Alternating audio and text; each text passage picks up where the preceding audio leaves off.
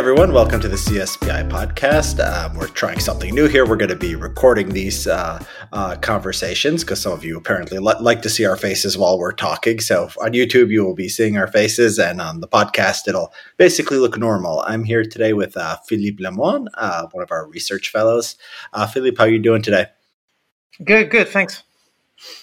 Yeah, so we're here to talk about your new uh, blog post, which has been getting a lot of attention. I saw Andrew uh, Gelman, the famous statistician, uh, talking about it um, uh, this morning, and so it's called "Have we been Have we been thinking about the pandemic wrong? The effect of population structure on transmission." What's the What's the problem here with uh, how epidemi- epidemiologists have been thinking about the pandemic, and and what are you what are you trying to explain that they've that uh, what do you think explains it better? So I, I, I start from uh, you know standard basic standard epidemiological models and I, I, explain how they work basically and and and you know those models they predict that epidemics should behave in a certain way you know roughly uh, you get exponential growth at first like a lot of people get an increasingly high number of people get infected uh, mm. until eventually you hit what what people call the uh, herd immunity threshold which is the point at which enough people have been infected that um, when someone who is infectious is like you know having contact with random people um, and uh, potentially infecting them, most of the or you know um, most of the people that is having contacts with that is interacting with that he might otherwise infect have already been infected, so they're immune. They can't be infected anymore. At least that that's the how the model works and and and so you know it doesn't transmit as well. It starts going down you know like each person who has been infected only in- infect less than one person on average because of that. And at this point you know uh, the daily number of infections start going down. And you know eventually after a while the the epidemic just dies down.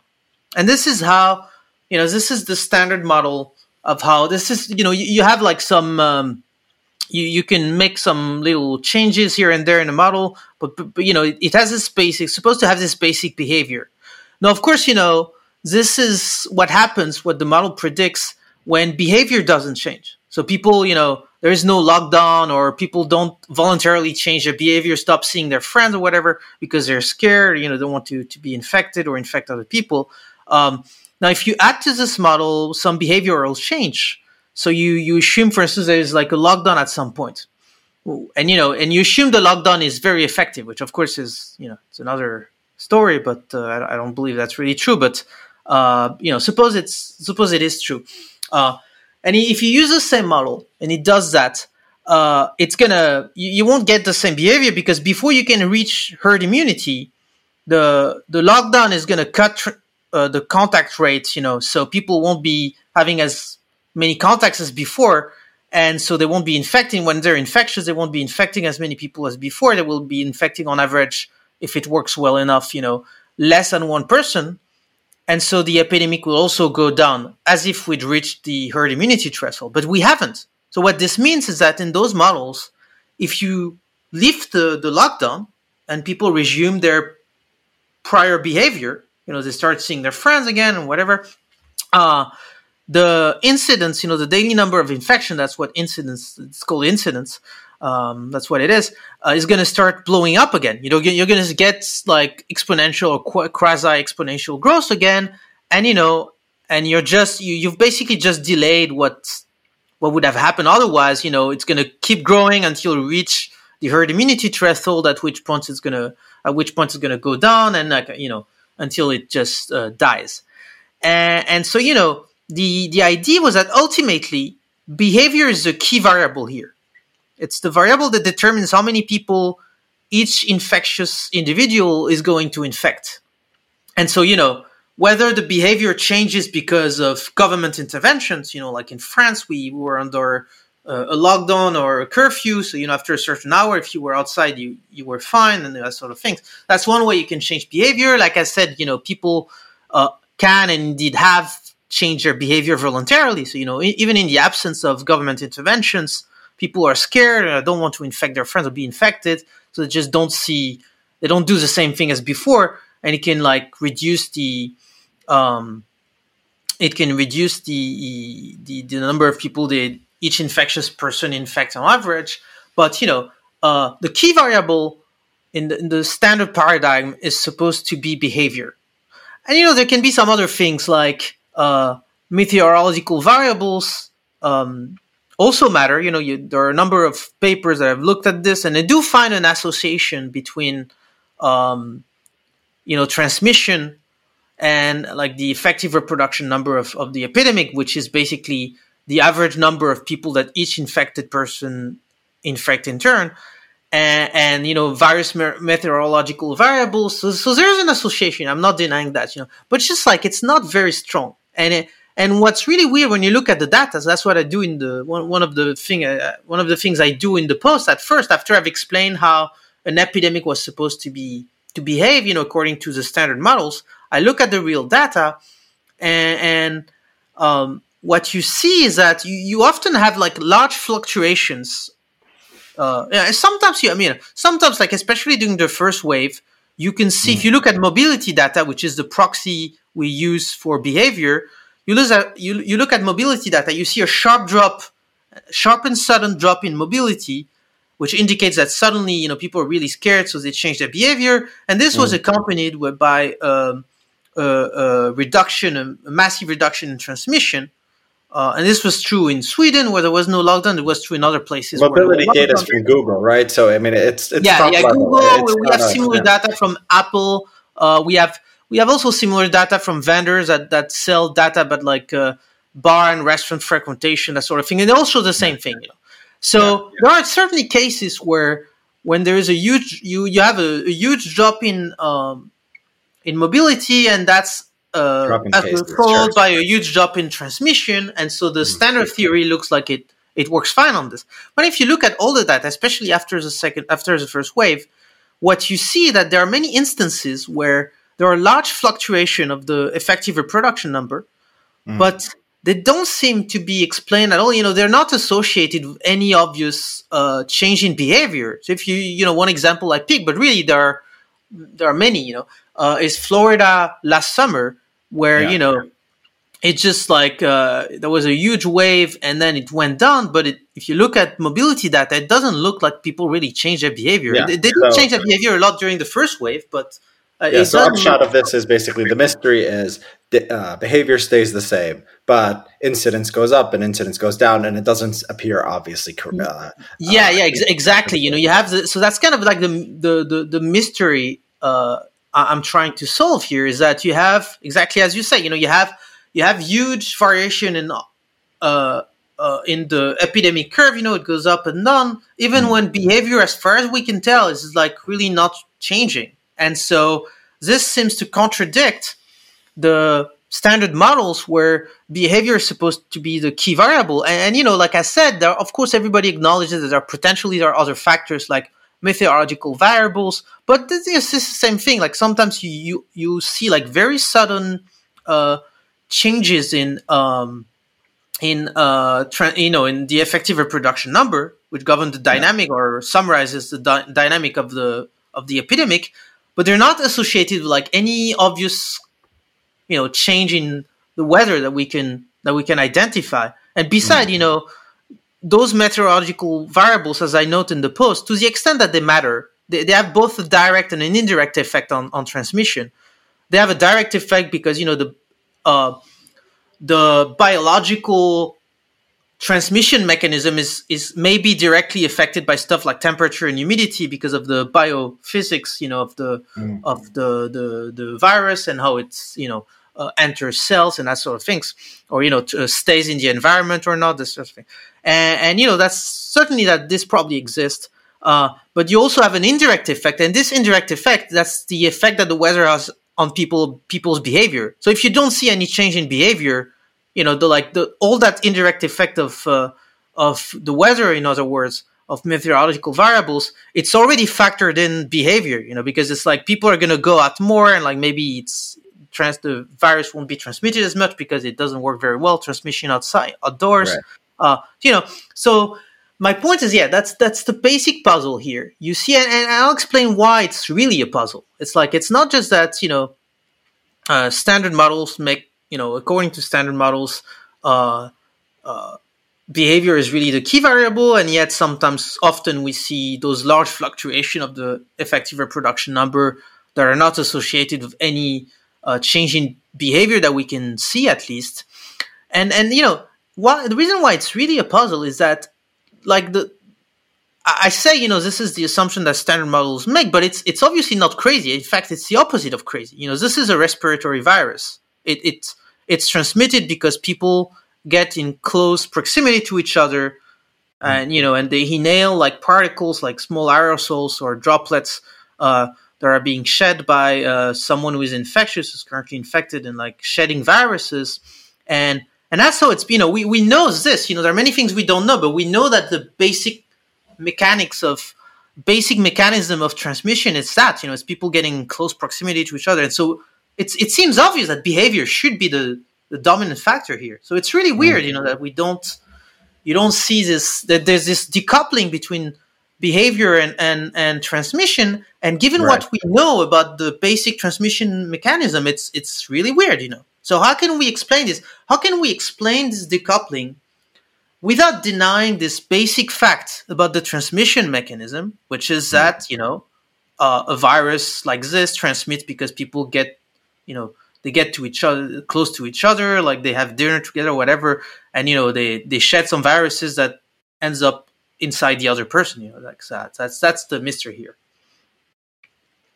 Okay and how and how do you solve it well how do i solve it so uh, uh, so the idea i had i mean you know that's not I'm not like the only person who've had this idea. Like I, I, I know several people have floated this idea around. Yeah. But I guess for some reason it's it has never been like taken really seriously Right. I mean, maybe yeah, we can talk about that later. Who doesn't read uh, uh, medical journals and someone's just watching the news. This was the crush the curve thing, right? It's like it's going to grow, grow forever. We're all going to die, and then it's going to go back. Yeah. And then they say, well, the behavior changes, and this is something you've written about too. You've written about behavioral changes and, and yeah, yeah, yeah, behavioral changes. So this is is true, but st- but then there's a bigger mystery because okay, it's wrong, but it's not behavioral changes, right? Yeah, yeah. So I mean, it's not just it's not just behavioral changes. Like I'm, I'm sure behavior also matters, you know, and, and I'm sure it can explain some of those fluctuations. But then even when you you account for behavior, you're left yeah. with a bunch of very large fluctuation, large and sudden fluctuation yeah. that it doesn't seem very plausible that behavior can explain because we don't see it at all in the data. It's very sudden, you know. I mean, um, so yes, that's that's the and, and you know we have. It seems it looks as though we have to square a circle here, which is that again uh, there seems to be this decoupling between behavior and transmission, and yet, based on what we know about the basic transmission mechanism, they should be extremely tightly connected to each other. So that's that's really weird. And so the idea I had, and again, you know, I, I, like I said, you know, it's like uh, I've heard other people float this idea. It's just that for reasons we we maybe will discuss later, it, it hasn't been taken seriously and like really explored in the scientific literature. Uh, you know, at least the applied work on the pandemic because uh, I'll explain this later, you know, but like the, there has been theoretical work on that stuff. Mm. Um, but you know, the idea is that look, uh, if you go back to those standard models I was talking about, um, they make a key assumption or you know something very close to it because usually in applied work you know they, they don't quite make this assumption but it doesn't really matter because they make an assumption that's for all practical purposes is very similar and this assumption is called the homogeneous mixing population assumption. Right. And what it says is that um, when someone who's infectious, because he's been infected and right now is infectious, he's shedding virus, um, that person, everyone in the population, has exactly the same probability of being infected by that person. In mm. other words, you know, it's kind of like a billiard ball, like ideal gas model of human population. It's like yeah. you can see, it's as if like individuals in human population were like those particles bouncing at random, like in this homogeneous medium. And so they're hitting each other at random, like billiard balls, like the billiard balls, like model of yeah. gas, you know, in physics. And, but you know, and so you just have to state this hypothesis to see that it's completely unrealistic, of course. Like yeah. it's not how it works. Like, in effect, if I'm like, suppose that unbeknownst to me right now, I were infectious, uh, in effect, the probability that I will infect 99.999% of the French population is zero because I will mm-hmm. have no interaction whatsoever with them ever. Yeah. This seems obvious enough. Why, why did why did epidemiologists believe this? So they don't. They know this. You know, they know this is not a, a realistic assumption. Close enough. It was good enough for the model. Yeah. The hope is that well, you know, it's good. And like I said, you know, they don't quite make this assumption in in in applied work. What they do instead is that they divide the population into several age groups. Typically, you know, typically no. they divide the population into several age groups, and then they they have surveys, you know, to estimate the contact rates between people in different age groups.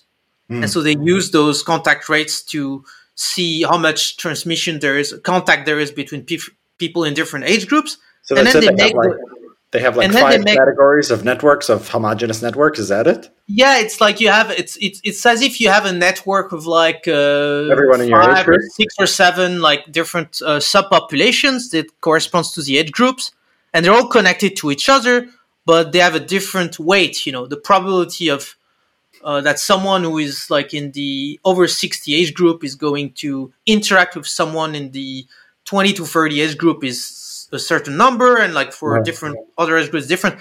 And but so you know, so it's not quite the, but you know, but inside age groups, inside age within age groups, then they make the homogeneous mixing assumption. So within, okay. so it's still the case that those models they effectively assume that so me, I'm in the 30 to 40 age group, and they effectively assume that I have everyone. If I'm infect- infectious right now, uh, I have the same probability of infecting everyone else in this 30 to 40 uh, age group, yeah, which again is totally better. It doesn't sound much yeah, better. no, no, it's not. It's not much better. It's a, and in practice, you know, those models, the behavior that they predict, the epidemic behavior that they predict, is very similar. So it doesn't make a uh, a difference on to the qualitative behavior of the epidemic. Uh-huh. So to answer your question, you know, like the it's not that the of course the epidemiologists know it's not realistic. You know, they're not stupid. I mean, at least some of them aren't. Um, and um, but but the hope is that you know in science you often make idealizations. You know, like simplifying assumptions. You know they're sure. false, but you know the hope and and it's a it's a hope that's often realized. It makes the, it makes the math easy. It, it, it, it makes the, yeah it makes it makes the model like mathematically tractable. Yeah. Uh, and, and, the hope is that in many cases it, it won't really matter. You know, you'll still be able to uh, it will still predict pretty well the the phenomenon. Yeah. to know, know that, you have to have you have to know a little bit more math, and then you have to say, well, if I relax this assumption, this is pretty much you know foreshadowing foreshadowing what we're going to talk about. What you do is you make the math a little more complicated, and then the point is you show, wait a minute, it looks nothing like it. It completely changes yeah. everything, right? Yeah, yeah, yeah. It you know, it, eh, of course, when you relax it. And it depends on exactly how you relax it. You know, you, you can relax it a lot, but depending on the detail, you can still get something that's like close enough, to, you know, to to what you get. So uh, with like the the simple models, but uh, but then you can also get something very very different, you know. And, yeah, and so and so yeah. what's interesting is that again, it's not like when I say that epidemiologists know that. Uh, I really mean I mean, you know, I know some of them. Certainly in France, I know some epidemiologists where you hear all the time in the media, and I know for a fact they don't know that because I, mm. I know they don't just don't know this literature at all. But uh, but you know, others definitely do it, know it, and um, and you know, there is a vast there is a vast theoretical literature on this. Uh, yeah. So it's not it's not something like the the theory. It's not something new. Um, there's a vast yeah. theoretical literature on the spread of not just infectious diseases, but in general, like social phenomena, like you know, rumors yeah. or um, um, you know, fashions, that sort of things. Uh, all this spread on a complex network. And this is a literature that isn't limited to epidemiology of infectious diseases. You also have like sociologists working on that. You have physicists. A lot of this stuff comes from uh, mathematical tools that were developed by physicists um, uh, to study like condensed matter and all sorts of things.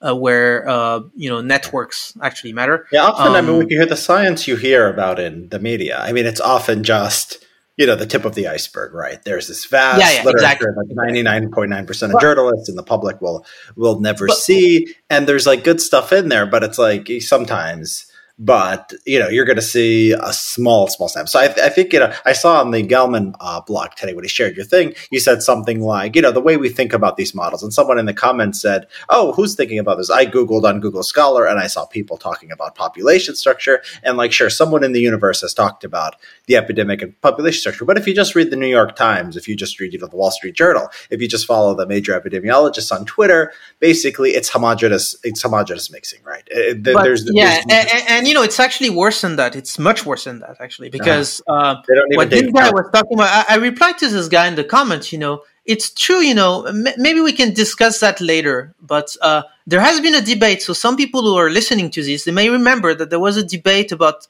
heterogeneity in general and what roles it plays in the epidemic process last year.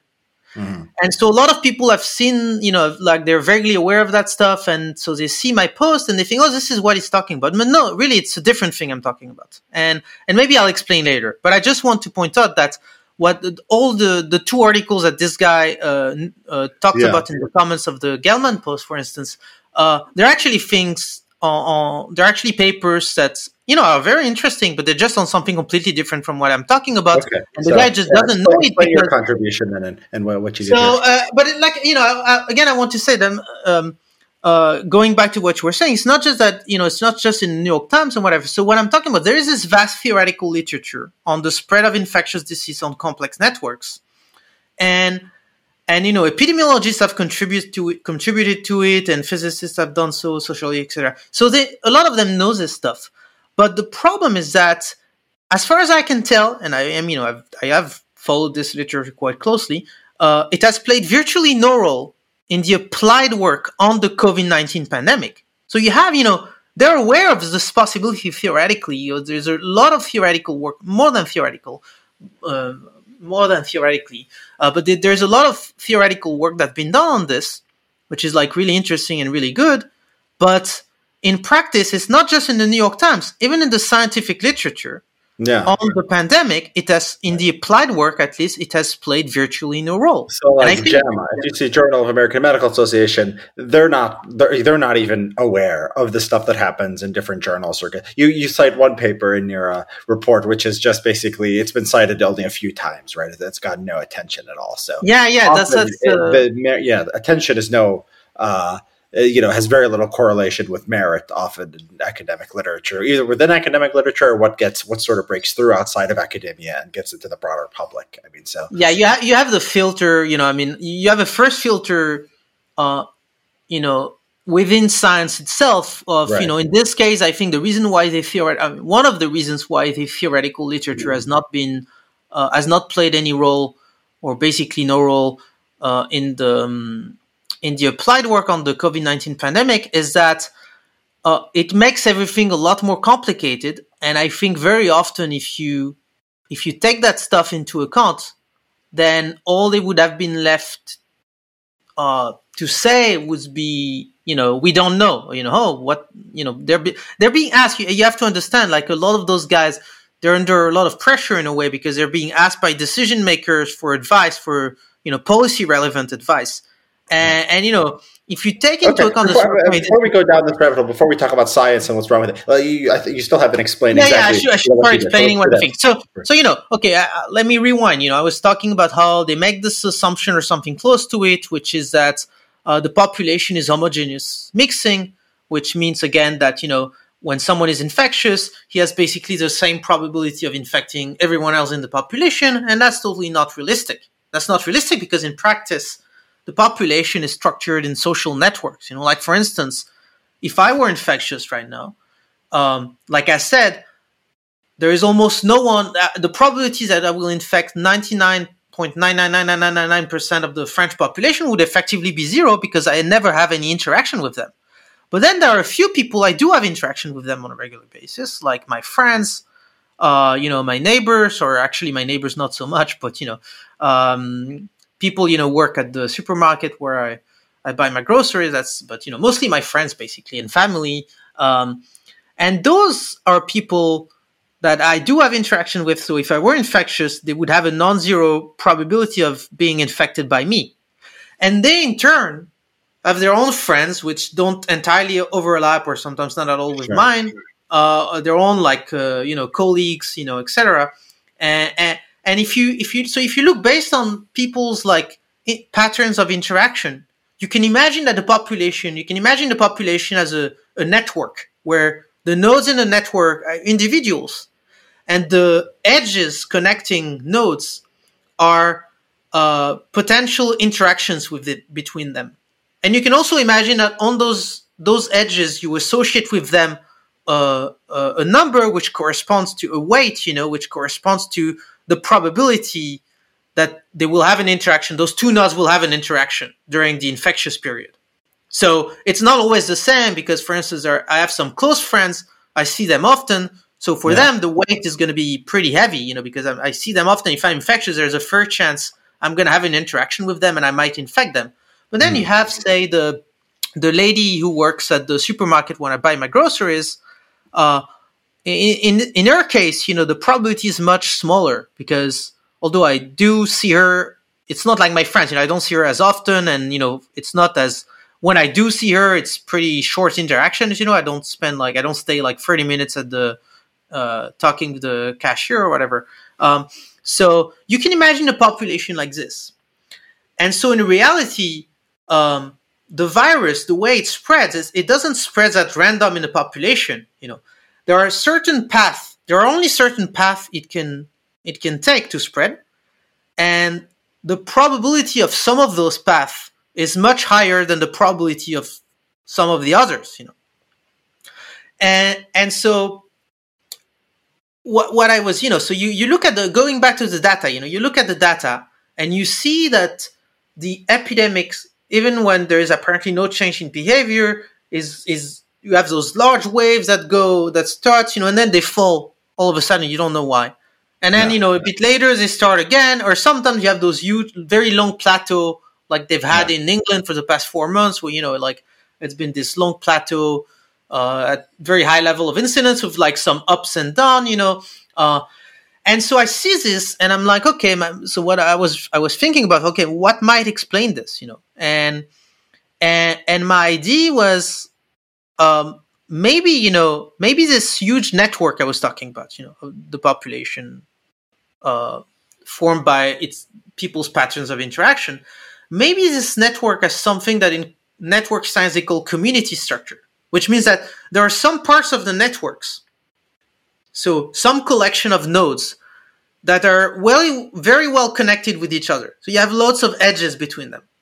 And then, you know, but, you know, and then some, in some other parts of the graph of the network, there is another collection of nodes where that is like very well connected yeah. internally but then so there are I mean, in, in, like a population, so you can imagine like there uh, this in real life. What's this look like? So maybe there's ethnic communities, right? Muslims interact with other Muslims. You have families. You have extended families. Uh, you have college students. You have communities. You know, centered around institutions, right? And sometimes these you know communities can have nothing to do with each other at all, right? Yeah. And sometimes there the connections are very weak. One person who you know goes to college might be connected to the you know Muslim community or Jewish community or whatever. So you're you're not you know you you, you I mean you do something that technically what you do is very fascinating because you allow for all different kinds of sizes, right? You have you have them going from you know the small communities. What are the smallest? Like in the in the tens, and then you go up to like um, don't you go up to like a million or something like that? It's like uh so at, at the very basic because I mean. I- I, I, should talk about this a bit later because there is some kind of like trick I use to make the problem like computationally tractable and okay. and, and oh, answer okay. question then just go ahead on, on, your, on your path. So, okay. so let me just finish like you know you with this idea where you have some parts of the network where like that is some connection of nodes that are internally like very well connected to each other because they're like you said you know maybe they're the same school or you know they're uh, families and networks of families and friends or like ethnic community. I mean, I, I, think it can, you know, it's fractal. You have communities within communities, you know.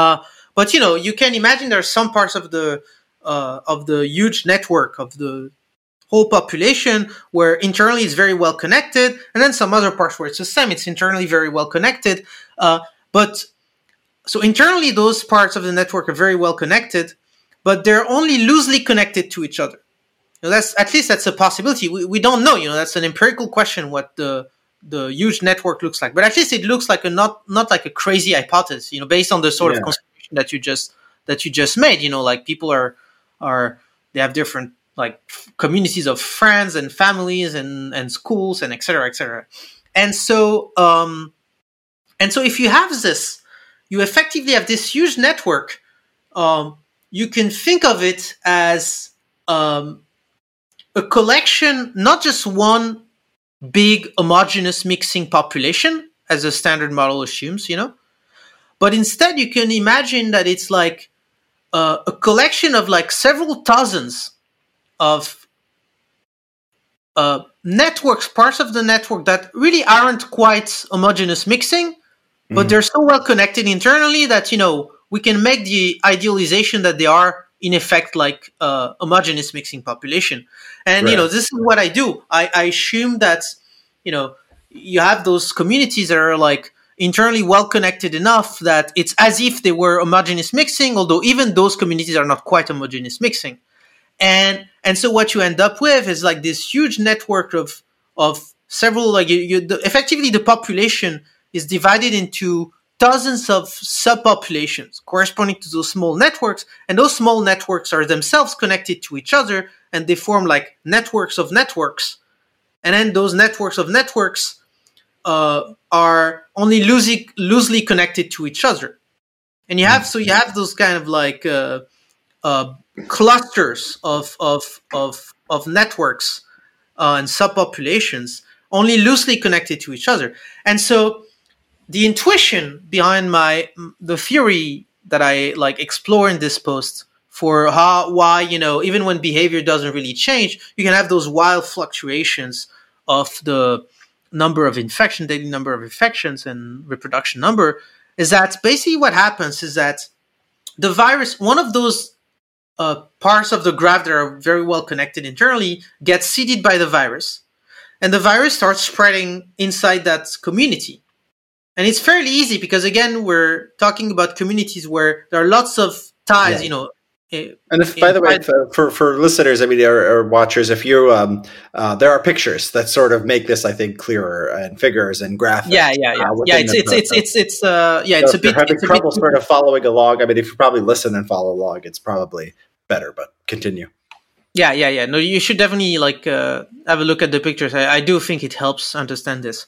So you know what I think is is happening, or at least maybe happening, is that uh, some of those communities get seeded by the virus. You know, just like whatever. Uh, someone, you know, for instance, there's there was an outbreak in India, a very large un- outbreak in India. The the Delta variant came from, and you know, so there was lots of people in India getting con- contaminated. So some of them, tr- you know, traveled, and and you know by chance or you know bad luck in this case um, one of them you know hits your community and like and the, the virus starts spreading in there and so like i said those, internally those communities are well connected so it, it can spread pretty easily in that community but then in, in the theory that i'm like exploring in that post uh, they're only loosely connected to each other so it's spreading very easily inside that community but it may take a while before it can reach another of those communities, or it may yeah. never be able to do it. Sure. Uh, and so, what happens if, if you know, if if this is what happens, it would explain why you know, all of a sudden, you know, a wave starts. Why does it start? Well, because some community of lots of people are susceptible to in, to infection just happen to be seeded by the virus, and the virus starts spreading in that community, and it has a fairly easy time uh, doing of doing it, you know, and then eventually herd immunity is, is reached locally in that networks and it starts, you know, incidence starts going down. And then when when or even before that, what can happen is that either the virus manages to escape this from this community and reach another one, and then it can spread in that other one, and you know that maybe you have a second wave, or you know the first wave continues, or you know it was looking like it was going down, but no, it, it goes back up again, as we've seen in many in many cases on in real data. Or what can happen is that it, it's trapped in that community. It doesn't manage to get out because there is not enough connectivity between this community and other communities. And and so herd immunity is reached locally, incidence goes down, and it's the end of the wave until a bit later, or sometimes not a bit later at all. Some other community is seeded by the virus, you know, and it, it starts another wave, and then you're you know you're back on that ride again and yeah. the same thing can happen so it's sort of like it's sort of like countries I mean, we think about countries as isolated units and then people see in some countries it goes like this and that but if you just assume that sort of the countries are not connected to each other right you you don't expect you know the wave in france to be correlated with the wave in america um, although you know it might be in, in, reality. But generally, you know, we understand epidemiology and people who follow these things understand that there's no, you know, these are different communities, so you'd expect different uh, uh, dynamics and you'd expect different patterns. But within um, uh, within a country, it's sort of like you know populations can be thought of as different countries and communities, right? I mean, it, it's, it's like we should. Yeah, yeah that's, that's, exactly. So that's in, in my framework. You know, I, I, I do use the I do like ask people to pretend that I'm modeling one country, but really yeah. in my in my framework, um, it's international. Yeah, uh, it's inter. You know, the the only thing that that makes a country special is that the the communities within the countries are more connected on average than the communities yeah. in different in the same country than in the com- the communities in different countries. But you know, right. really, in reality, there are connections. But you know, otherwise the, the the virus wouldn't be spreading. You know, it would have stayed in Wuhan. You know, which which of course is not what happened. Uh, yeah. And so, and you know, you can, um, like I said, I, I, I try to model this as one country, but I could, you could even like, and you know, and I see the, the virus from the outside in the simulations that I do. Uh, but you know, if I wanted, it wouldn't be very difficult to use that same framework and make seeding, uh, like the jargon is endogenous. What I mean is that, uh, instead of modeling just one country with like all the communities inside it, right. I could model like several country and yeah, see just, how. It's just about the networks. It's just about changing the. Yeah, it's, it's just, about, it's just like yeah. uh, enlarging the network, and so you can yeah. see how different co- like uh, an outbreak in one country is going to seed communities in another country and start outbreaks over there, and and and then right. you know it can spread that way, and and you know that explains you know in the post I also show how. Um, this can not only explain, you know, this this this uh, theory can not only explain why uh, uh, even when behavior is doesn't change, you can get this wave, you know, going up and down, but also explains why, or at least it can explain. You know, again, we don't know if that's actually true, but um, but it could explain why uh, uh, waves are correlated across regions. You know, like because even you know even in my simulation, I assume that those networks of communities they are heavily concentrated you know in in in, in one region but you know they have they have some connection to other region and this is enough you know like because they have some connection to other to communities in in other regions you get this correlation between of waves across regions and it's actually pre- i was surprised by this actually like I, I I really assume like very little that it was heavily concentrated in one region. Those those big communities are internally very well connected, but only loosely connected to each other. Mm. And, and and nevertheless, you know, just a little bit of communities of connection of like communities in other regions that was enough to get something that that looks a lot like what we've seen. Again, yeah. you know, I want so to like I want like France. So in like France, for example, you see the waves are correlated across region, right? So yeah. the north of France and the south of France will have, you know, uh, if one of them has a is on the increase, the other one will be too, right? And yeah, yeah. So it's get, like can, yeah, and that makes sense if there and that makes sense right? People have different like networks. They have families they have uh, uh, professions they have like hobbies and associations and you know uh, so it makes sense that you would see correlation across like you just think of a university where people from you know the us different areas come together um, and there's a you know university community. It's connected to a lot of other places. So th- this makes this makes sense and it's just a empirical question like how much region matters like how much of a barrier is region to uh, uh, to sort of mixing between people. And it's a something yeah. of a barrier but it's it's not you know a perfect barrier so so we, we just don't know where we are and all we can do i guess is design these models and plug the numbers in and, and see what happens. Yeah yeah so the the uh, you know I, I, do want to stress that I, I do that in the post but i'm, I'm going to do this here too that this is speculative work you know? I'm, what I'm doing is yeah. I'm looking at I start I mean I do start from real data you know I, I, start from I start from real data and I start from the the standard models. And I see that the way in which the real data behave uh, doesn't match what the standard model predicts so I'm like okay uh, just describing my process here I'm like okay what what could explain this? And and you know and and then you know I think about the fact that you know if you think about the way in which the virus really spreads it's on this network, and I'm I'm beginning to think about what kind of structure would this network need to have to explain the kind of of uh, things we see in the real data, and that's how I came up with this uh, uh, theory that I describe in the post.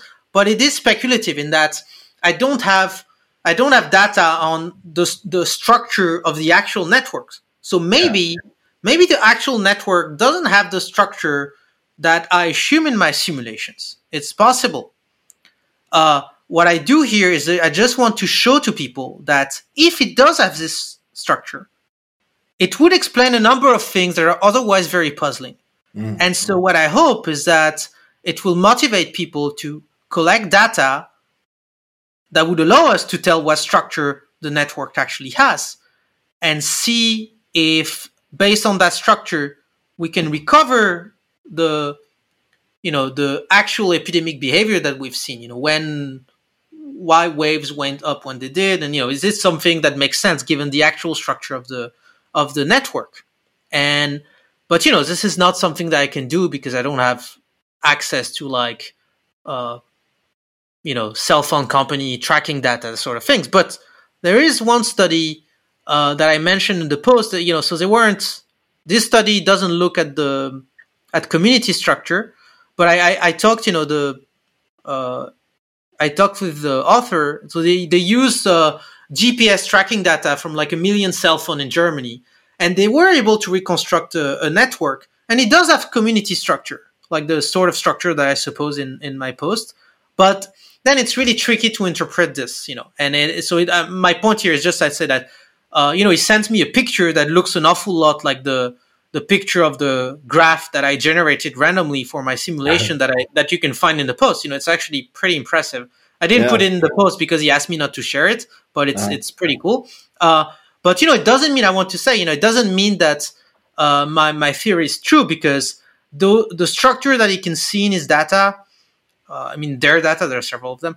Um, it's it's difficult to interpret. You know, like it's it's very difficult. So is there? I, I, know they're working on it right now. So maybe you know they will come up with something that will either you know confirm or disconfirm my theory. Uh, and you know, hopefully, hopefully this will encourage more people to to get that kind of data and try to look into this into the the role that population structure might have played. Because as I said before, the problem right now is that it's not just again in the media, it's not just the New York Times, etc. Like even in the scientific literature, at least in applied work, uh, population structure again beyond you know age group, dividing the population into age groups, hasn't really played any role basically, and, and so in, you know in applied work, and so and this is a problem. It's a problem because, uh, as I explained in the post, or projections, you know, so Mm. Governments they make decisions in part based on the inputs from modelers who give them projections. You know, like what's going to happen if you do this or don't do this in the next month or so. And and know, as I've discussed several times on, on you know in, in, stuff I've written for CSPI before, uh, those projections have been pretty terrible. But I mean, you know, I, I think this is becoming increasingly not controversial. You know, yeah, it's starting to be learned, so have they learned because when I hear them talk now, they say, "Oh, we're going to have maybe a wave because of you know the Christmas season," and they don't. No, no, I, they haven't learned at all. It's like it's it's uh, honestly it's. Uh, but they, but they don't assume anymore that it's going to continue forever until it hits everyone, right? They're assuming. I mean, they they they, ha- they know the um, I don't know. Well, I don't know why they think it like they. I don't know if they take into account in their minds implicitly. They take into account uh, behavior. I don't know if that's it or it's networks, but they they do understand at least that the the initial you know, when we were started talking about epidemiology at the beginning of all this, at the beginning of COVID, it was like R naught was like this scientifically, you know, concept. Like it was like the, it was like the temperature at which water boils. It was just something that like diseases had, and I, I see people don't talk about that anymore. It was very naive. Um, it was very naive that we would just be going, you know, up the numbers would go up forever until herd immunity, and I don't know if they've replaced it with any model in their head, but they at least know the patterns you're talking about. I mean, like, you know, if you, if you look at like if I if I look at the the applied literature I know best, which is the one about France for obvious reasons, because I was directly concerned about it.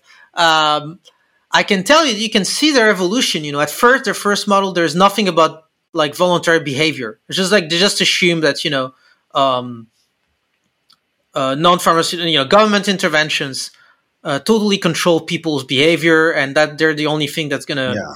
have any effect, you know, on the dynamic of the epidemic. And then, you know, uh, like, you know, earlier this year, they finally started to take more seriously behavior. But, you know, I say take it more seriously, but that's, bec- it's not saying much because before they weren't taking taking it into account at all. So taking it right. more seriously, all you have to do is take it in taking taking it into account at least a little bit.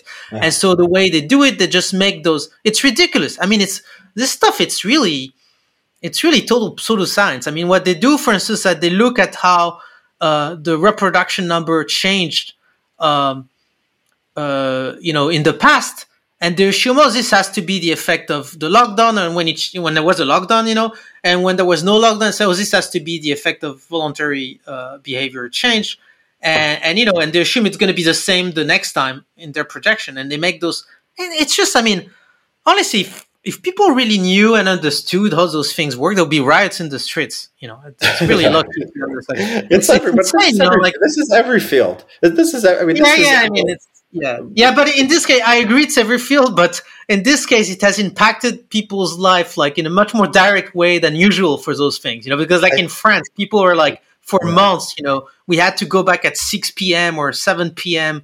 or you know, we'd be fine if we were outside. It's like you know, it's just like it, let's just say this is a kind of of uh, of bullshit that has had uh, a much more direct and massive impact on people's lives than the usual bullshit you find in, in, in academia. So yeah, uh, that's true. They, they do, you know. So they did. You can see, you know, again, like you, if you look at the literature, at least like like the one I, I know best, but I, you know, I I haven't read. I've read a lot of stuff, not just about France, and it's very similar. They do progressively uh, add more comp- some of those complications. But if I'm right that population structure plays a key role, uh, they're just adding epicycles on fundamentally flawed models, basically. Mm. So doesn't really help, you know, and indeed it hasn't really helped because their projections have remained absolutely terrible. I mean, you know, they were terrible at first, and honestly, again, if I look at the ones I know best, the, the French case, they were really no less terrible more recently than they were one year ago. So, yeah. you know, one possible explanation is that I'm right that population structure is a key factor here, and and so what they're doing when they add all those complications that they're just adding epicycles to a fundamentally flawed theory. And that would be one explanation. Or maybe you know my theory is wrong. There is some other explanation but one thing that's for sure is that their projections are shit and uh, yeah. so you know uh, it, it's um, and you know it's it's here's another reason why it's a problem is that it's not just a, so I, as i just said you know it affects the projections if if I'm right and population structure is a key factor, then your projections are going to be completely off.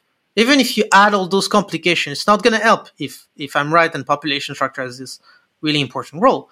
Another way in which it may have um, in which it may have uh, made things bad is that um, if you look at the literature, so, you know, there's been like uh, governments around the world have uh, done all sorts of interventions to try and contain the spread of the virus, right? Or slow it down or mitigate it, whatever.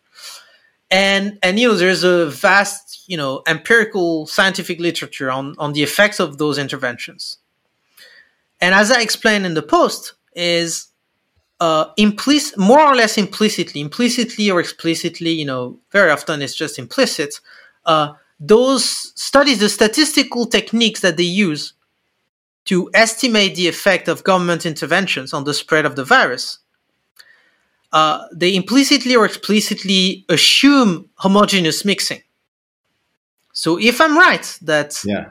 in fact it's not so it's there's no dispute that homogeneous the homogeneous mixing assumption is false. The the dispute is about how much it matters. And if I'm right that it matters a lot, uh, then I, one thing I show in the post is that it, it makes the uh, statistical methods that are used in the scientific literature to estimate the effect of those interventions completely unreliable. Because those methods, again, implicitly or explicitly, they start from the assumption that the population is homogeneous mixing. And if it's not, uh, it, it messes everything up. So what I do in the what I do in the in the post, you know, if people read it, they'll see that what I do is I, I take my simulation that assume that the population is not homogeneous mixing and that, you know, you have those networks, those communities are internally very well connected, but only loosely connected to each other. And I generate epidemics with this, and you have this this pattern that I we've talked about, you know, those waves that's you know, and in my simulation I assume that behavior doesn't change. So it's but even with behavior that doesn't change, you get those waves that come and go as we've seen in, in the real world. And what I do is that I take the data that have been generated by this model and I and I, I feed it to the models that have been used to estimate the effect of government interventions. And I tell the model, okay, this is here are data, here are real data. Of course, they're not real data, they're simulated data. And I tell them, I lie to the model. I'll tell them, oh, I tell the model, here at this point there was a lockdown, and I want you to estimate no. the effect that this lockdown had. In fact, there was no lockdown. You know, in by assumption in my in, mo- in my simulation, there was no lockdown. There was no change of behavior, whether forced by government or voluntary. But I tell I, I tell those models, I give them those data, and I tell them there was a lockdown. So of course, the real effect of the lockdown was zero because there was no lockdown.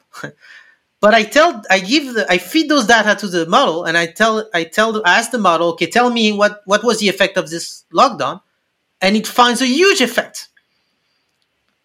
Uh, you know, which of course that was the yeah. real effect is zero. And so, and I, and I show this for two classes of models, two different class, very different classes of the model that use a completely different approach to estimate the effect of this intervention, and it's the same result in both cases, which yeah. makes perfect sense. You know, it's it's intuitively it's very easy to understand. If you assume that the population is homogeneous mixing, as I said at the beginning, the only thing that can slow down uh, the uh, uh, the growth of the epidemic, there are only two things: either you hit the herd immunity, and you know the epidemic eventually dies down because there is no one left to infect, mm. or there is massive change of behavior, or you know whether forced or voluntary. So in that case, I would be forced, you know, by a lockdown, and so people like don't have as many contacts as before, and so the epidemic transmission goes down. So if you if if a model that assumes homogeneous mixing gets you give him you give it data where you have the wave that falls long before the herd immunity threshold is reached. For the model, because it assumes homogeneous mixing, the only possible ways this could happen is if the lockdown had a massive effect. So it's going to infer that the lockdown had a massive effect because that's the only way this model can explain the data. Otherwise, it can't explain it. And and yeah. you know, this is not those models that I'm using, it's not stuff that I made up. You know, I mean, I did, I, I did write those models, but they're based. You know, it's it's the exact same models. You know, or a variety. It's a variety of the the exact same models that have been used in the literature. You know, those things have actually been used. That that is what I just described. That is exactly what virtually every study, including the most cited ones, uh, on the effect of government intervention has have been doing. Has been doing. That's, yeah. that's, that's, exactly what they've been doing. So, so if I'm right that population structure uh, plays a key role in transmission, th- those studies are like are totally unreliable. Yeah. So you may you may say, okay, but we don't know that you're right, and yeah. I agree, we don't know that I'm right. But it's more consistent it's, with it's with it's the, data. It's more it's more consistent with the data, and even if you put that aside, it's certainly not crazy. You know, it's not as you yeah. said before. You know, actual population, they are, they, you know, they are there are those networks that exist. We know there, you know, what's the overall structure of the network? That's another question, but it, it's you know, it's not a crazy hypothesis. So even if you know, maybe it will turn out to be false, but the mere fact that it might be true, that we have good reasons to think that it, that it might be true, that should make you feel really uncomfortable about uh, the conclusions of all those studies that we have, you know, we have based like a lot on those studies. We we yeah. have we have completely, you know. But besides, so besides that, besides, uh, how would policymakers how would they change if they adopted your view? So they would not take the uh, studies on the effectiveness of NPI seriously, um, non-pharmaceutical interventions. Is there is there any are there any other implications? Because both the behavioral model and the uh, network model predicts uh, superficially the same thing that you're going to see waves and you're going to see them go up and you're going to go down even without herd immunity. Um, so well, you know what what else are the policy implications besides the? Uh, uh, I mean, look on on in the case you know. It, the, the behavior, like the, the voluntary behavioral change theory, it only predicts this if people actually change their behavior. But, you yeah. know, we, we don't know that they will. I mean, you know, I think if things got really bad, it's pretty clear that they would. But sure, uh, but, but, let's say, but it could, get, really, you know, the, the point is that if you, if you, on the behavioral, uh, voluntary behavioral change theory, or, you know, uh, any theory that gives a lot of weight to behavior, uh, non-pharmaceutical interventions make more sense. I'm not saying that they make they automatically make sense. You know, I've discussed right. this a lot, but they at least make more sense because they still start. You know, this theory still starts from the assumption that behavior is the thing that really matters here, yeah, okay. and so it you know.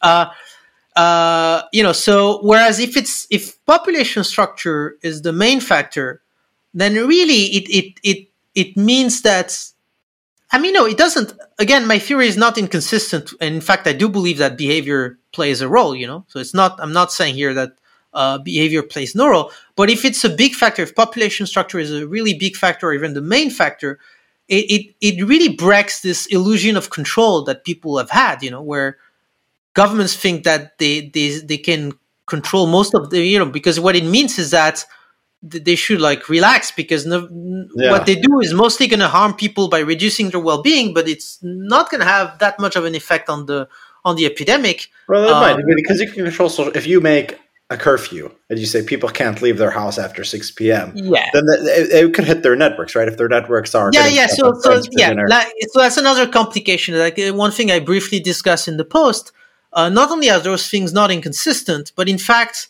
uh, all this stuff about networks and population structure, it interacts with uh, government interventions, but also voluntary changes of behavior. Because if people change their behavior, whether because they're forced by the government or voluntarily, it's going to change the topology of the network. You know, some some links between nodes are going to be broken, or the weight you know associated yeah. on to that link is going to get weaker, and this may change the dynamic too. So so it's not just that it's not inconsistent, but also we may be able to better understand how, to the extent that government interventions and voluntary behavior change explain the dynamic of the epidemic, we may be able to uh, explain it better, understand it better if we take into account population structure. And to go back to your question, um, I think another difference it makes from the policy point of view, in addition to the fact that it should just um,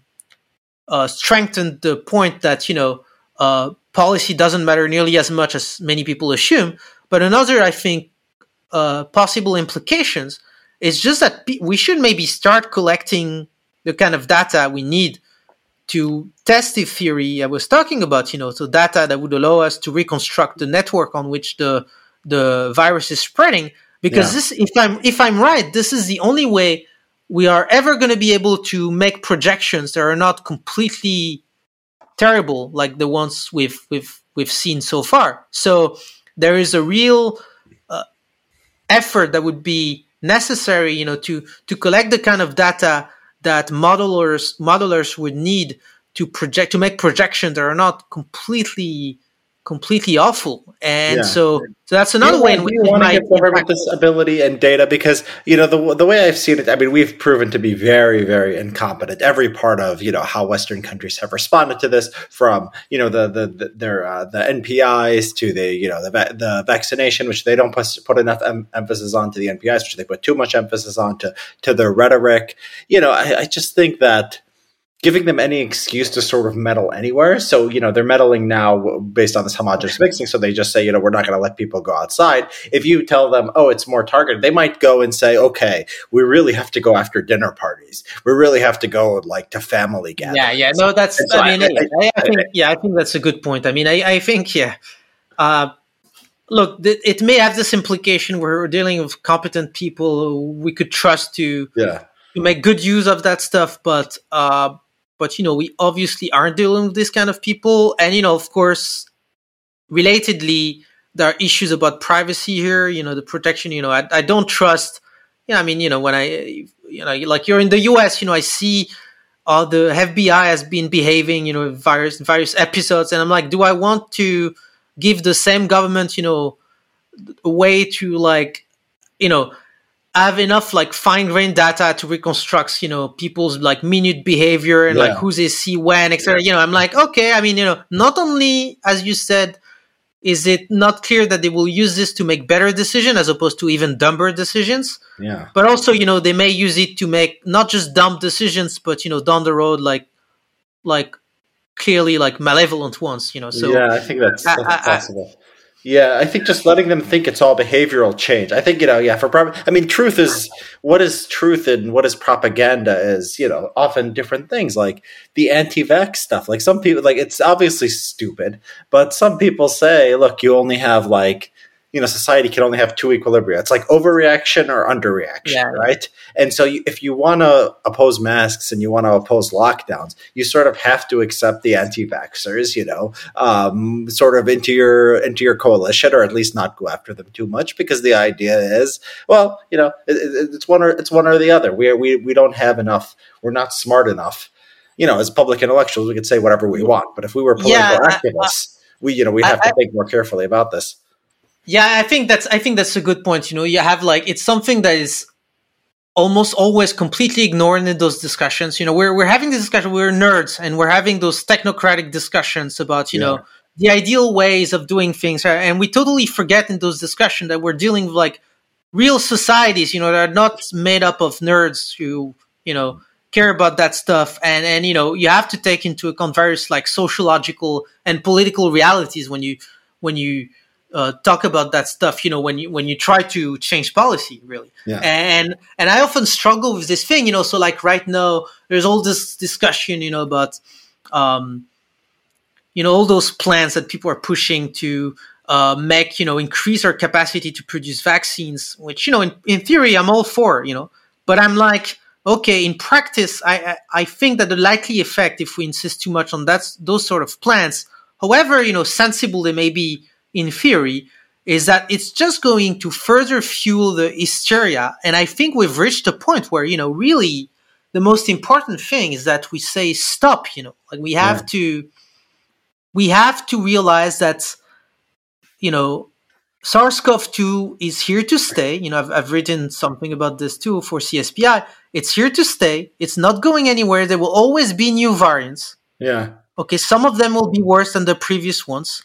Uh, there will be people will keep dying for this, but it won't just it won't be as bad as before, you know, like because the population won't be immunologically naive anymore. And at some point we have to stop because if we continue on this, you know, path and like uh like surveilling, you know, and freaking out every time there is a new variant and, you know, putting everything on hold, it's, it's just never going to end because, you know, as I said on Twitter, it's like you can't, you can't win a race when there is no finish line and there is no finish yeah. line here it's always going to stay with yeah. us, you know. And well, so the, the South uh, Africa discovered the uh, the uh, the Omi- how do you pronounce it? Omicron, right?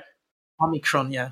Omicron. Uh, they, they, they and so some people were so then there was uh, shutdowns. Uh, there was a shutdown to travel between Western countries and South Africa and some other nations in Africa. And some people were like, "Oh no, you're punishing these countries for having good surveillance." And I, you know, and I, I tweeted the other day, well, like maybe yeah, we should. Maybe it's good because like we don't want to discover new variants because we're going to. Yeah, it's like it's like so it's it's definitely unfair to South Africa because yeah, you know they did the right thing, etc. Like, but maybe you know maybe what we need is that maybe we need maybe we should thank our leaders for being so stupid and doing that because yeah. like as you say you know it will maybe create the incentives for other countries to no longer do this kind of genomic surveillance so we can just stop like obsessing over this stuff because yeah. this is the only way it's ever going to stop is if we do this you know another point i made is that i don't think people realize this you know again you know it, it was different at first because the population was immunologically naive to the virus, which means that nobody had, had the specific immunity to it because they had never been, ex- it was novel, you know,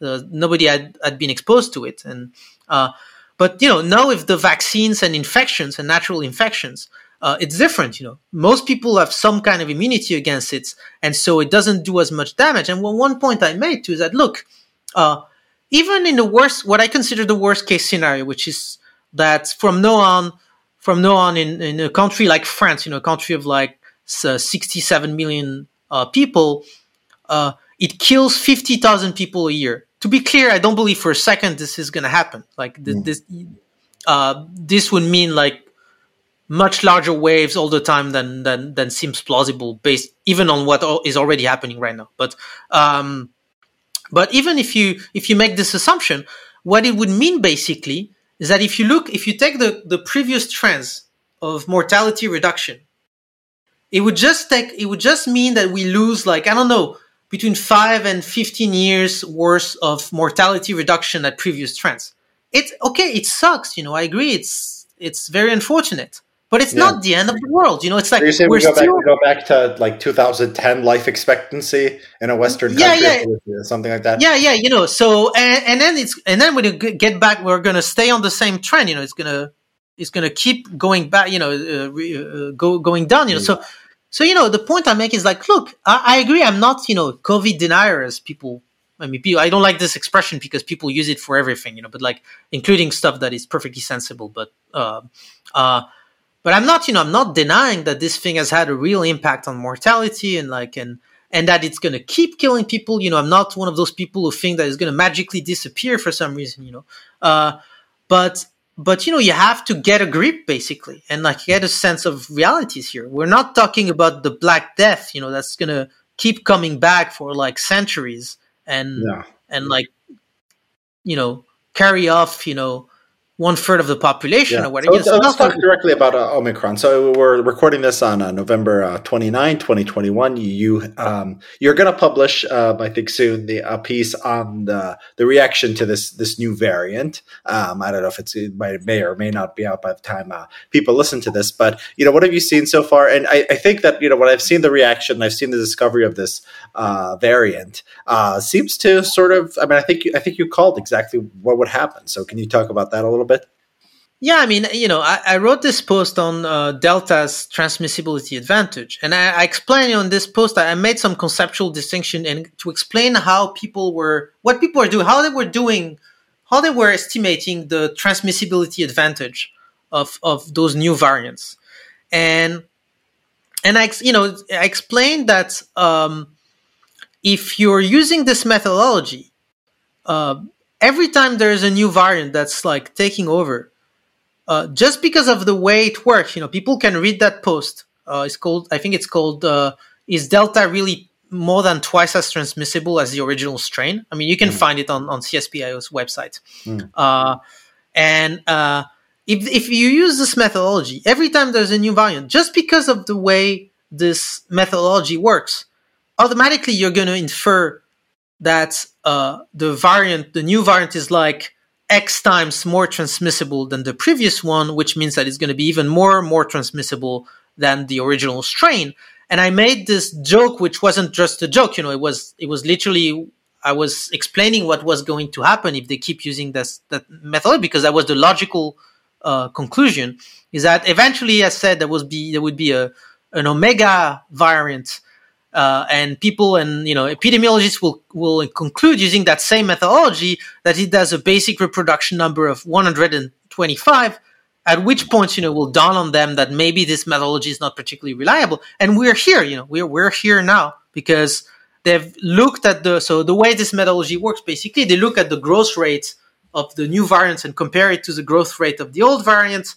And you know uh, of course if the new variant is taking over it has a much higher growth rate so if you use this difference in growth rate to estimate a transmissibility advantage, uh, you're going to conclude that it's much more transmissible than the previous one, which itself, for the same reason you had concluded, was much more transmissible than the previous one, which itself was much more transmissible than the original strain. All the way you go back to the original strain, and you end up with the it just compounds basically. Yeah. So if you use this methodology, eventually you're going to find like ridiculous conclusion like the one I was making up, but no, it's happening. You know, no, they're yeah. saying stuff that implies that uh, Omicron is like as a basic reproduction number of something like 45. You know, so that means that uh, in a an entirely susceptible population, on average, a person who is infect- infected by this variant is going to infect 45 other people, which of course is complete lunacy. It's not, you yeah. know, and they know it. No, no, you know, they're not going to say this. You know, they know that this is ludicrous. We've reached the, the point where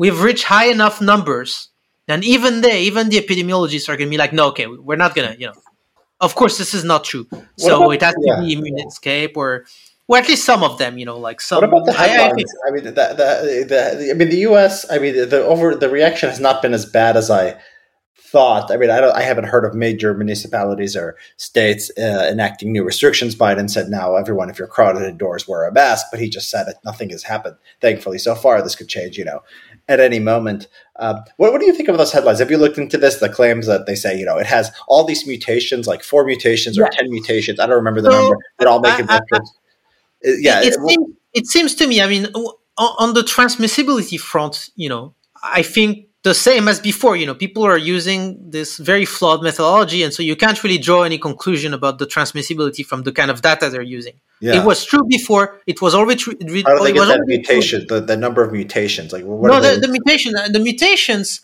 Uh, so this is interesting. I think it's true that uh, you know what they found basically is that this stuff has a lot of mutation, which is weird, you know. Like it, it probably either seems that either it must have been like uh, evolving in some place where there is no genomic surveillance, like so, you know, some African country, probably uh, north of South Africa, where you know there was no genomic surveillance, so it had it had had plenty of time. You know, it doesn't descend from Delta too, so it mm. descends from a, a, much earlier uh, lineage of the virus. Mm. So basically, one possibility is that it evolved, you know, separately. It accumulated all those mutations uh, undercover. You know, nobody noticed it because there was no, you know, it was in a country that.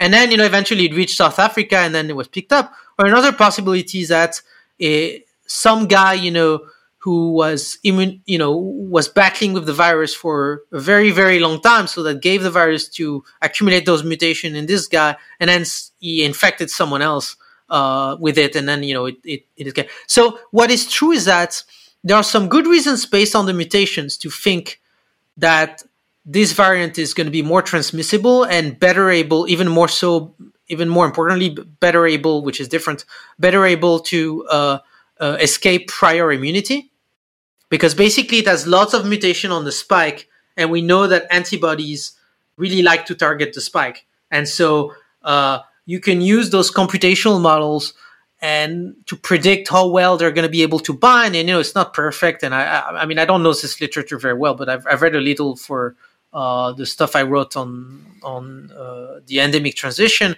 And so you know, but it's still it's it tells you something, and it seems that uh, it, it looks as though you know antibodies are going to have a harder time uh, binding to this the spike of this variant, and so this suggests that it will be better able to evade uh, prior immunity. No, I think that it will mostly be it will mostly weaken protection against infection, and it will still be well protected against severe disease, because you know antibodies are not, as I explained in that post, it's not the only thing uh, that our immune system, the only weapon that our immune system has to fight off uh, infection. But you know, it's kind of like one of the first line one of the first lines of defense. So it means that probably it will be easier for even people who have been vaccinated or infected before to be infected again by these variants, although mm. they should still be protected by against severe disease. But you know, it's very early to say. We we basically have no data at this point. You know, I've heard this. People are quoting this uh, uh, medical official in South Africa saying that was uh, apparently she's been only also she's been co- quoted out of context. But even if she hadn't been, you know, like I, I don't even believe I don't believe that even the South Africans have enough data to to really know anything about how virulent this strain is. So maybe yeah. we're going to be lucky and it's actually pretty mild, and that would be perfect because that would be the combination. You know, if it's also very good at uh, evading immunity and or very transmissible, that would be the perfect combination because it would quickly replace the other strains, but would be relatively mild compared to them. Yeah, so, that's one explanation as to why it went undetected, right? The people are not getting that. That's, yeah, that's yeah, that's that's one possibility. But you know, I think really we don't know. Uh, I think you know there is no point in freaking out about this because if it's really more transmissible and or you know so good as, as at evading uh, uh, prior immunity, it will be everywhere soon, and there's nothing we can do about it. So you know, uh, there's no point in freaking out. But you know, and again, we have very good reasons to think that we'll still be protected against severe disease, yeah. even with this variant. So yeah. people should just chill out and stop, you know, freaking out. Yeah. Best uh, advice, I mean, is if you're, yeah, yeah. Best advice is still get vaccinated, and then. Yeah, the same. It's the same. If yeah, you're it's old, the get a booster. If you're young, probably get a booster, but it doesn't matter. And that that's that's all. That's that's been the TLDR of yeah yeah, uh, yeah vaccines are good and everything else is, is really not not necessary and you're wasting you're wasting your life. Yeah. I think that yeah it's it's yeah it's sad. It's sad. I, I think i hope you know it's like you have to just you just have to have the politics to have the attitude of like i'm not going to listen to these experts. It's like you know it's like it's nice that we sit here and we say you know they need to have better science. And you know we can do this for intellectual reasons. We're providing a, a service. We're providing knowledge to people who care enough to look about to look at data. But in the real world, you know, I, am afraid they're just going to keep freaking out forever, and all you could do is just have political resistance to it, and and and that's and that's it. Um, you know, every time we talk about this, we talk about sort of the, the politics of uh, what's going on. So, what's going on in uh, France now? Are you guys? What are what are the restrictions? How is how is life? It's, um, so now, uh, we you know we have this uh, vaccine passport. We we already had it, you know, but now everyone is going to have to have a, a, a, third dose in order for to validate this for for this thing to stay uh, valid, you know. So uh-huh. otherwise, you can't you can't go to you, you basically you're is it a QR uh, code? Where, where do you show it? You show it everywhere? Yeah, yeah, it's a QR. It's a QR code, and you know, if you don't have it, you can go to a restaurant, you can go to a gym, you can you, you basically almost you can go to a cinema. You you basically can't have a normal social life. Groceries, uh, you can go to Greg groceries. No, you can go to groceries. That's the, one of the few places where they don't they don't uh-huh.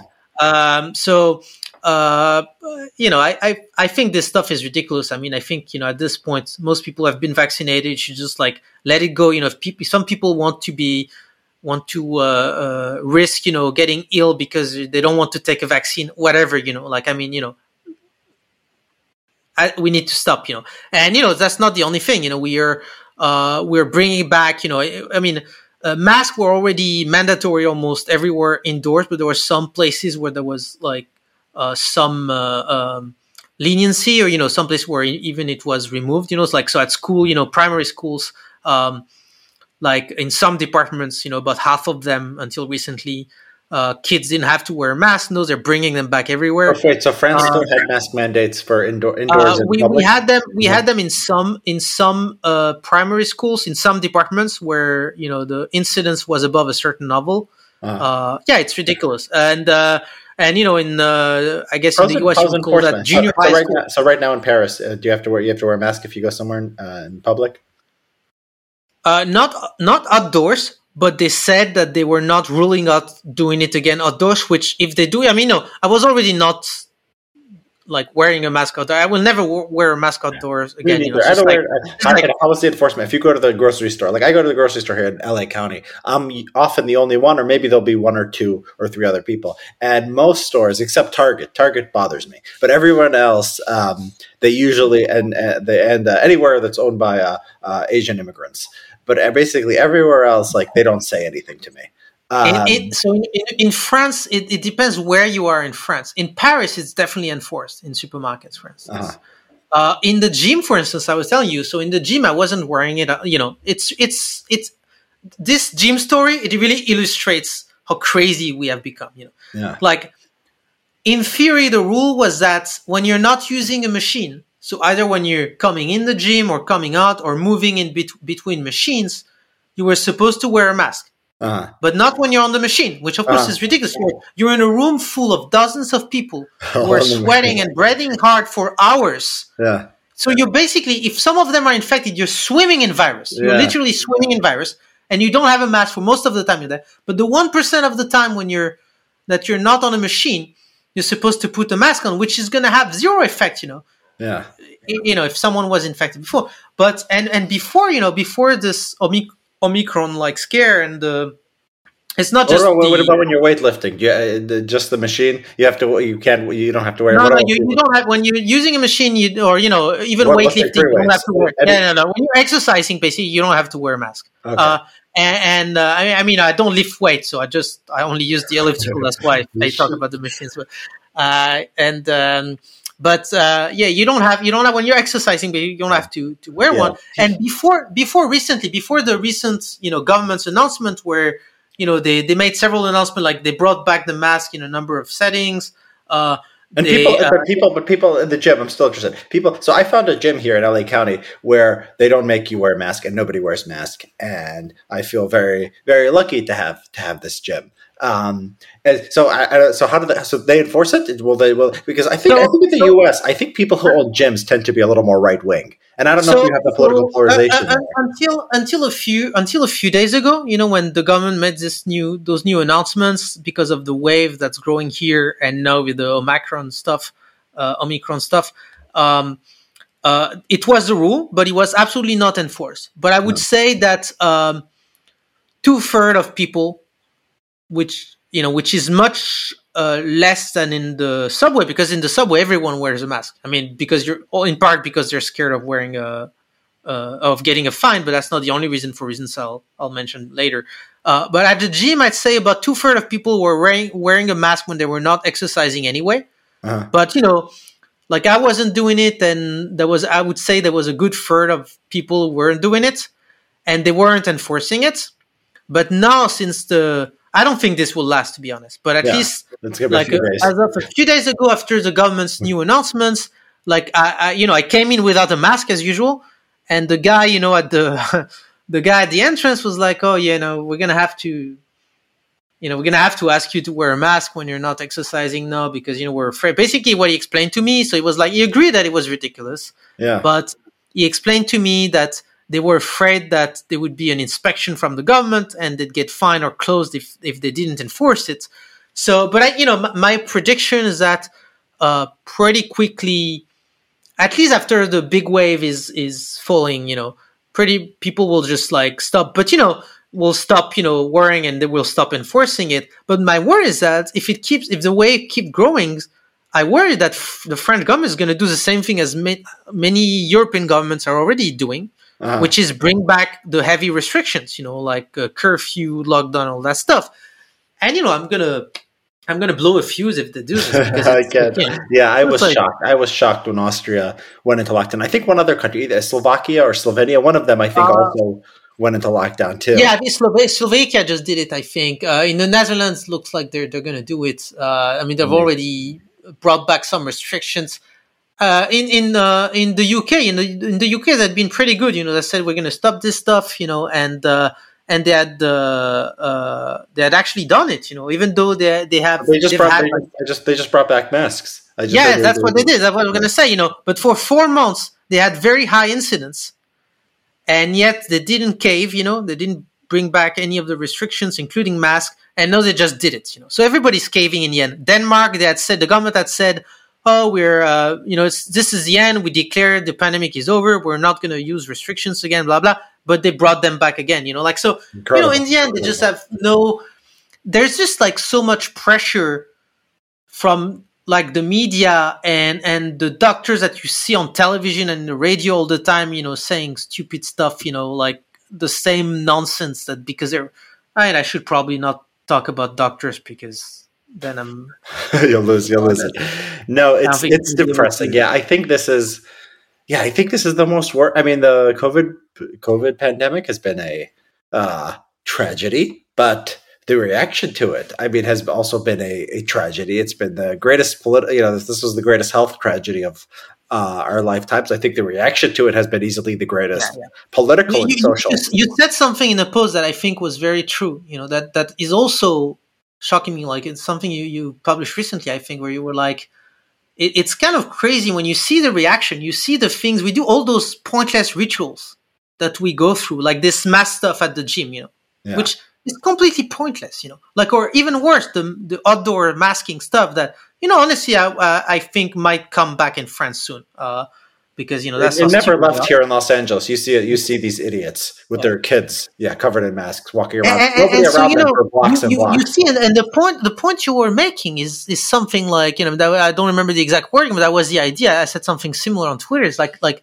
if, if you had told me two years ago that that we would do this, you know, I was I would never have believed it. I would never have believed it. It's so insane, you know. And, neither, and, yeah. and, you know, recently I was reading Kyle Harper's uh, the the Fate of Rome, which is Uh-huh. you know his great book on uh, the end, the fall of the Roman Empire, and specifically it's about the roles of pandemics and and climate change uh, in the end in the fall of the Roman Empire. Uh-huh. And and you know, it's really funny because there is this moment where he cites this uh, uh, old ancient author. I don't remember which one it is. Was like was making fun of people who were like putting some magical formula on their doors to keep the the. Of course, they didn't know it was a virus at the time, you know, but basically to keep the the plague out, as they would Mhm. say at the time. Uh, and of course, the guy was uh, the, it was amusing the the the author in question. because it was like you know, and some people say that the people who put the formula on their door actually uh, were more likely to die from the plague than the others. You know, so he was making fun of them. Of all they have all those ridiculous. You know, he describes all those um, offerings they make to to the gods. You know, to Apollo in particular. Uh, to implore them to spare them and like and you know and I know that if I I, I read that like uh, two weeks ago and I was like, I, I, I read that stuff, and I was like, if I know that if I had read that three years ago, I, my reaction would have been, oh, those guys were so stupid. You know? Yeah. Were- look how irrational their reaction was. And now I see what we're doing. And honestly, it's just like, it's the same thing, you know? Of course, we don't sacrifice chickens anymore because, you know, that's not the Yeah. uh, fashionable among the sophisticates anymore. But we do stuff that's very similar, like this mask outdoor stuff, you know? Uh, and, you know, really y- you see how in many ways we haven't really changed you know and we in, and haven't really improved in Yeah. particular And we and now, like- we, now we think we've improved. That's the thing. We think that you know whatever Yeah. the leaders are saying. You know, Fauci. You know, uh, you attack me. You, you attack science. He said the other Yeah, day.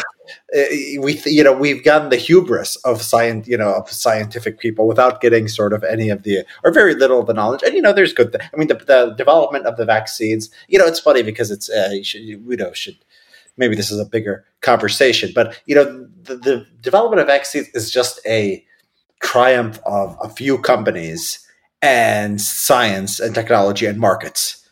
Anything more complicated that requires government, like government, yeah, supported the vaccine. Okay, that's like a no-brainer, right? But anything beyond that, anything that requires a little bit of you know smart leadership or like intelligence on the part of the larger society, everything, uh, everything like that has been an absolute failure.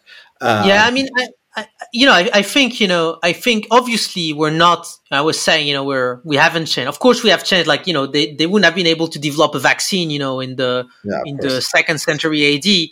Uh, so of course we have changed in that sense. But my point was like, yeah, there are many things that haven't changed, and and uh, and yeah, you know what you were saying is exactly right. Like you know, we think we're much better not just because of the vaccine. You know, if we thought we're much better because of the vaccine, I wouldn't have any problem with that because you know that is the one thing that makes us much better. yeah. But uh, but you know, they think they're much better because we we listen to the advice of like nonsensical papers, you know, that Yeah. claim that you know the lockdown has like reduced transmission by seventy percent. But really, what they do is what I described before. You know, it's voodoo magic. You know, it's Yeah. voodoo magic for the the I love science crowd, as I once wrote in a in a piece on, on on one of those papers. You know, just like that's exactly what it is. You know, and people have this it even has its heroes, you know, like like Fauci that we're mentioning, when there's this kind of cult that's developing uh, around this guy, you know, on the liberal side, you know, or like worship him as if he were like, you know, sometimes it feels like it's like God, like talking, giving Moses the the tables of the law on Mount Sinai, Yeah. and then you have like the opposite nonsense, you know, from uh, on the conservative side where they're gonna, you know, they're gonna put everything on Fauci. It's gonna become this kind of like, and you know, I don't like Fauci. I, I think yeah. I think he's terrible. I'm not even saying that to defend him. I'm just saying, you know, he's just one guy who, of course, has had a an important role, but really was just reflecting the the the dominant opinion among like public health expert, which was nonsense. But he wasn't special in that way. It's not as if you know you could have you could have replaced Fauci by any number of those guys. It would have been the same. They're clones, you know. Yeah. And but you know when you listen to like the conservative discourse, it's like is this kind of d- special evil, you know, as if he were somehow different yeah. from the others. I mean, that's not the, that's not even the worst of. I mean, the conservative. Uh, Yeah, no, the stuff with the- I mean, the vaccine stuff. Yeah, I mean, you have the the vaccine stuff, but you also have, I mean, just the the analysis. I mean, the analysis. When you look at conservative, some of the conservative analysis. I mean, if these people had power, they would be scary, but they would be maybe less scary because you know, letting you know, depend if the if the if COVID was 20 times worse and say conservatives were the same and liberals were the same, where conservatives said, don't worry about it, the liberals were freaking out, uh, maybe the conservatives would be the greater evil because then we'd actually have to do a lot. Um, yeah. But now. Yeah, no, I, I, I, I, yeah, I think, I think that's right. I think that uh, right now I would much prefer to be governed by the conservatives because even though they would do it for the wrong reasons, they would still be doing the right thing, or at least they'd be doing something that's okay. much closer to the right thing yeah. than what the liberals are doing. But you know, it's not that's not because they're smarter, you know. But uh, but whatever, I don't care about this. I care about outcomes, you know, yeah. first and foremost. And and right now, the outcome I really want is for us to move on, you know, and stop obsessing over this stuff. Yeah. And, and I guess I'm more likely to get with them than with the others. But yeah. Yeah. Okay, so yeah, I think yeah, I think this, so. This is a fast moving situation. I mean, by the time people listen to this, it'll probably be uh, there'll be new political developments, although we probably won't know uh, much. And maybe more. Omega will have arrived by then. People will go on, yeah, the next few days. So, uh, yeah, um, do you want to? Uh, you know, do you want to talk about what you're working on now, or do you want to just save it and surprise people when it comes? I think we should yeah, save yeah, it. Let's, let's, let's save it. Let's save it. We can we can talk again. Uh, yeah. Okay, we'll talk again before long. Okay, Philippe, been great talking to you. Yeah, you too.